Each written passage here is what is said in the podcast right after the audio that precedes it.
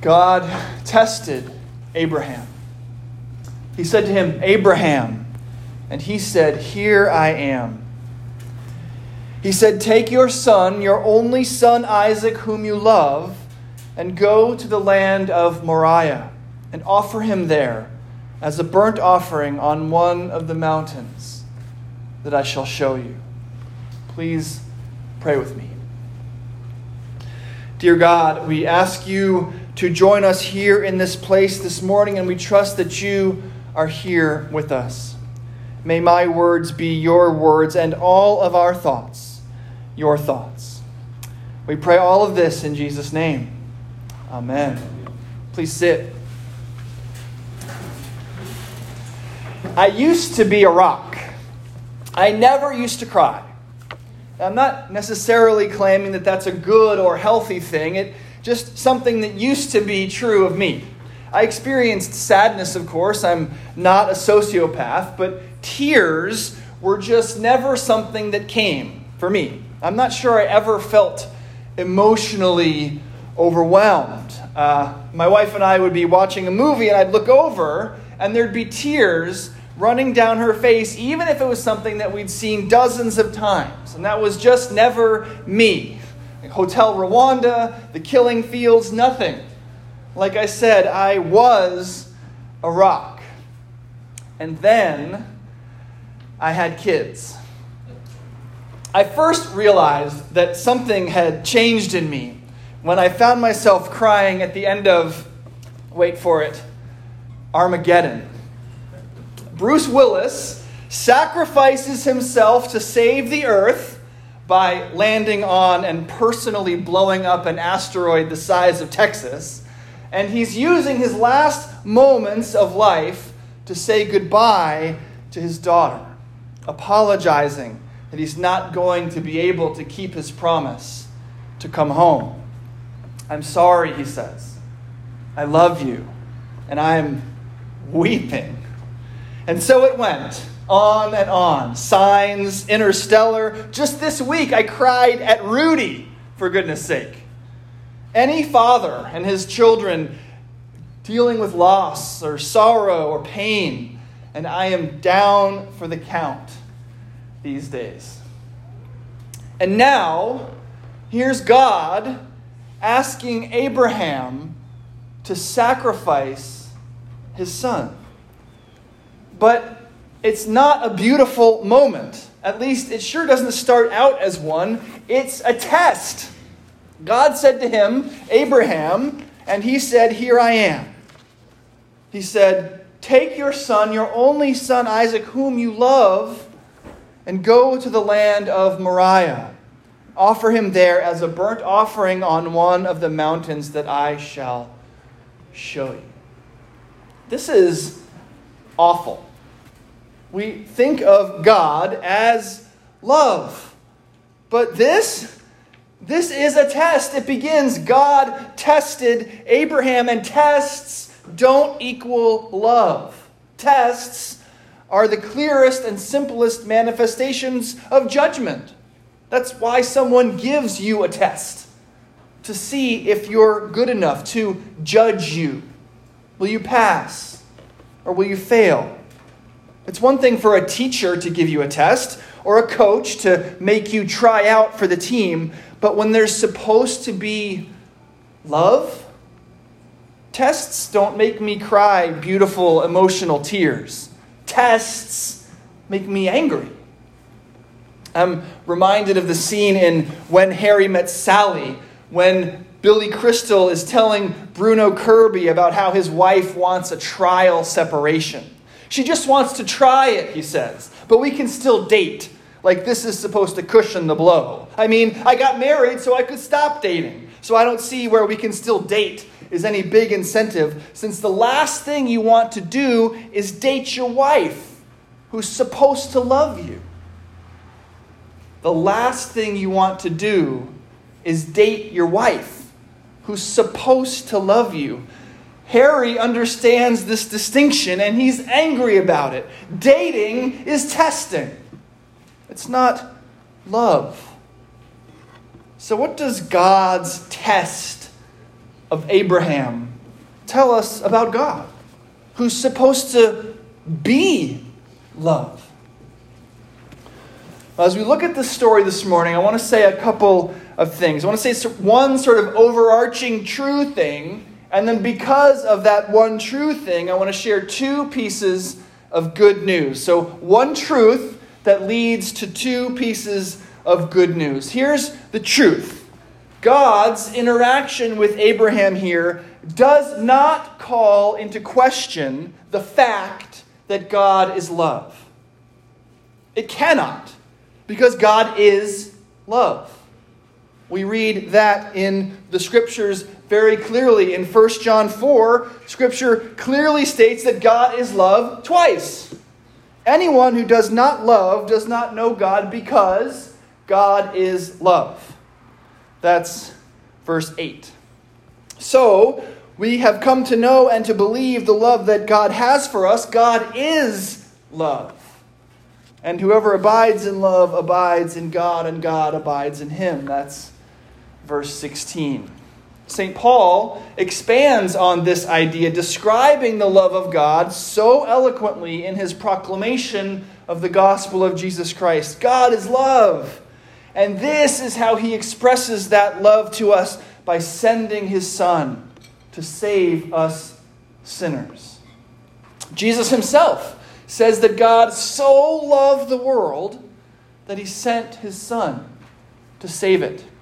And of course, the love of God is not just a New Testament phenomenon. Psalm 86, 15. But you, O Lord, are a God merciful and gracious, slow to anger, and abounding in steadfast love and faithfulness. Zephaniah 3:17 The Lord your God is in your midst, a mighty one who will save. He will rejoice over you with gladness. He will quiet you by his love. In Jeremiah 31, God tells Israel, I have loved you with an everlasting love. Therefore, I have continued my faithfulness to you. And on and on. God is love. He says so in the Bible. In fact, the Bible is the story of God's love, poured out again and again on his rebellious and unloving people. So when we come upon difficult passages like this one, God testing Abraham, we have to figure out how this God can be love, knowing that he is. We do not need to worry that this seemingly terrible story means that God isn't love. God is love. We do not need to worry, we just need to understand. So here's the key to understanding our God is not a one word God. He is love, yes, but He is also things that the human ear finds more disturbing. The scriptures tell us that he is jealous, that he is holy. For instance, you get this incredible passage in Joshua 24 where the people promise Joshua that they will serve the Lord, and Joshua warns them about him. You are not able to serve the Lord, Joshua says, for he is a holy God. He is a jealous God and he will not forgive your transgressions or your sins. Our God is not a one word God. Our God is a two word God. He is love, but He is also perfection. He is also holiness. He is lawmaker and law keeper. He is creator and savior. He is and He speaks two words. And God's first word is one of creation, one of jealousy, holiness, of lawmaking, of testing. This word can say to a man, Take your son, your only son whom you love, and offer him there as a burnt offering. This is I think we must admit, an impossible thing. But this impossible thing is not out of character for God. He asks for the impossible all the time. Have no other gods before me. Love your enemies. Be pure in heart and mind, free from anger and lust. Be perfect as your Father in heaven is perfect. The first word of our Creator God, our holy God, our law giving God, the word of testing, is a word that breaks us down. This first word, the, the command to do the impossible, strips us bare and shows us our need. And who has been stripped more bare than a father asked to sacrifice his son? If I'm crying at the end of Armageddon, I cannot imagine how Abraham feels. But it is when we are stripped bare that we are ready to hear God's second word that He is provider, that He is law keeper, that He is love. In fact, it's only in understanding that our God is this kind of God, a two word God, that we can get anything like good news out of this passage. Otherwise, it turns God into the most callous sort of king you could possibly imagine. I need to see how deeply you worship me. Sacrifice your son. But knowing that God is holy and that God is love, I think that there are two pieces of good news that are proclaimed to us in this story. First, we are reminded that we need a miraculous intervention, just like Abraham, and that a miraculous intervention is provided, just like it was for Abraham. And second, we see that the faithfulness that is rewarded here is not ultimately Abraham's faithfulness, but God's, meaning that we can rest in God's promises, just like Abraham. So let's look at these one at a time. First, our need for and God's provision of a miraculous intervention. I remember in the first few months before we had our first child, a profound nervousness snuck up on me. What kind of father was I going to be? I'd never done it before and had no reason to think I'd be particularly good at it. I was starting to freak out after Hazel was born, I was able to cool out a little bit. And when I did that, I realized in retrospect that the thing that had made me so nervous was all the choices I was going to have to make as a father. From the ridiculous to the sublime. Cloth diapers or disposable, bottled food or table food, breast milk or formula, Harvard or Yale. The choices seemed endless. And what I realized after the fact was that I had been thinking subconsciously that if I could just make every good choice along this infinite decision tree, then everything would be okay. Hazel would turn out to be Chief Justice of the Supreme Court or something. Still watching out for that, honey. In the face of what I perceived as a test, I was going crazy love died. It wasn't until I realized I had to give up, to confess that I was going to make a ton of mistakes all along the way and beg for a miraculous intervention that I could have some peace. And that's when love bloomed. So when we are confronted with a story like Abraham's, we are reminded that God's first word is impossible. Sacrifice your son. Make all the right decisions. Raise your child perfectly. But the command to do the impossible strips us bare and shows us our need. And who has been stripped bare more than a father asked to sacrifice his son or a father about to have his first child? But it is when we are stripped bare that we can hear God's second word that He is provider, that He is law keeper, that He is love. So, what do we do?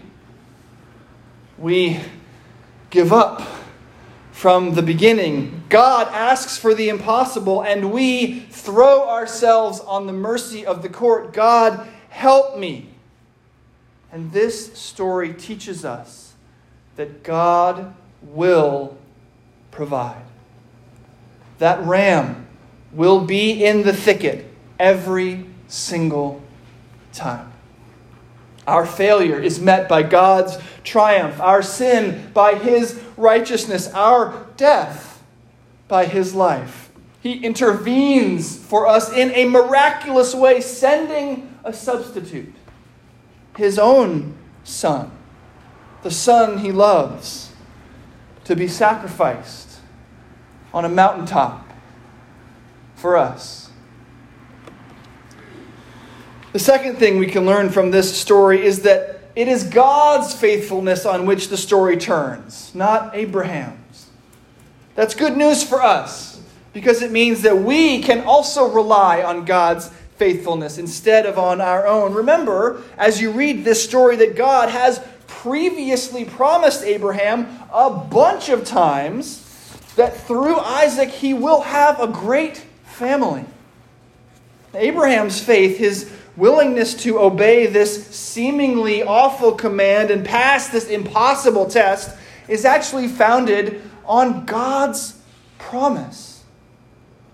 God doesn't seem to provide for Abraham because of Abraham's faithfulness. He provides the ram because of his own faithfulness, because of the promise that he has already made. Later in Genesis 22, the Lord does tell Abraham, Because you have done this, and have not withheld your son, your only son, I will surely bless you. And I will surely multiply your offspring as the stars of heaven and as the sand that is on the seashore. And your offspring shall possess the gate of his enemies, and in your offspring shall all the nations of the earth be blessed, because you have obeyed my voice. But even in this blessing, he is simply reiterating the promise that he has already made. It is God's faithfulness that has really been put to the test here. And again, God provides. The ram is in the thicket every single time. Jesus hung on the cross for you. It is finished. God is faithful. This is our two word God at work. He does everything. He is lawgiver and law keeper. He asks for the impossible and then provides it. This story is an intentional foretaste of the miraculous intervention of Jesus Christ's death for you. Romans 8:32 He who did not spare his own son but gave him up for us all how will he not also with him graciously give us all things. On the same mountain where God would stop Abraham from sacrificing his son, God himself would go through with the sacrifice of his own son. God asked Abraham to do the impossible, but then provided a substitute. He asks us for the impossible and then provides again his own son, his only son for you. The first word strips us bare sacrifice for me. It feels like judgment, like a test. God asks for the impossible. We weep and gnash our teeth, but God never leaves us stripped bare. He doesn't leave those terrified disciples in the back of the boat. He calms the storm. He provides a ram. In fact, it is more profound than that. He is the ram. He becomes stripped bare for us. My God, my God, why have you forsaken me? Jesus cried. Stripped bare for you. In that moment, God's second word overcame his first word. His love overcame his perfection. His love overcame his holiness. In fact, because of that moment, a great miracle happens. On account of his love, you actually become perfect. On account of his love, you actually become holy. You are clothed with Christ and made right with God forever. God seems to ask for the impossible, but that is not the end of the story. God, faithful to his promise, intervenes miraculously in the person and work of Jesus Christ. God incarnate for you. And because God Himself interceded for you on that mountaintop, you are saved. Amen.